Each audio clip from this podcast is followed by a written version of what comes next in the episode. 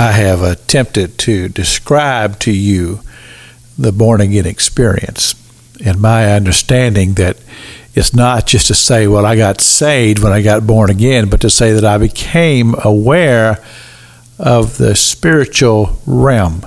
That I am spiritual, that God is spiritual, and as a spiritual person that I am, I have the ability to connect and relate to a spiritual God. And then I came upon this scripture in Ephesians chapter number 1, verse number 18, and I said, Well, I couldn't say it better than what the Apostle Paul has penned here.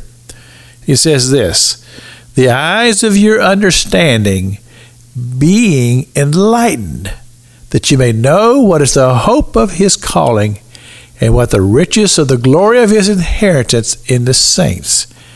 He says, The eyes of our understanding become enlightened.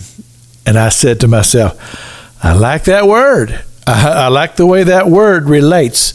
And I said, well, I'll, I'll use that word, enlightened. In other words, I became spiritually aware. It's just like turning on a lamp, and all of a sudden the room is flooded with light where there was darkness. A person who is outside of that realm of reality, that they're spiritual, God is spiritual, you live in a spiritual world.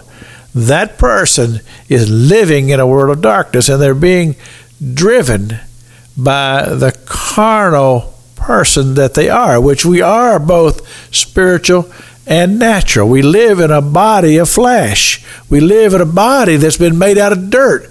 And yes, we have that side of us who wants to rule and reign. But the truth of the matter is, the Spirit of God says that we can rise above the carnal man and allow the spiritual man to lead us and guide us that we may walk in the Spirit of God.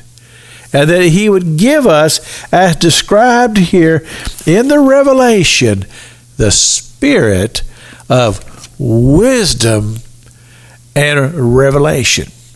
So the apostle says this beginning in verse 13 of Ephesians chapter 1. He says, You trusted. In other words, you came to this spiritual awareness and you have trusted now that there is a God, that the God is spiritual, that you are spiritual, and that there is a place called heaven. So you trust trusted after you heard.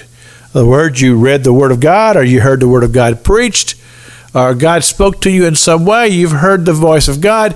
Now you believe that there is a God.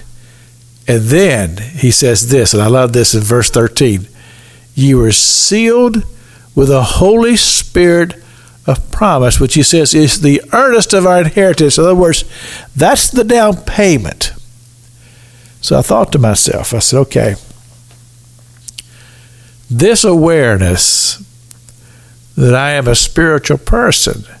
Did I come to that in my carnal self? I said, no, that's not possible. That has to be the work of the Holy Spirit, working in your life even when you're not aware of it. God wooing and drawing you to Himself through the work of the ministry of the Holy Spirit. This is Pastor Jack King with the gospel on the radio broadcast.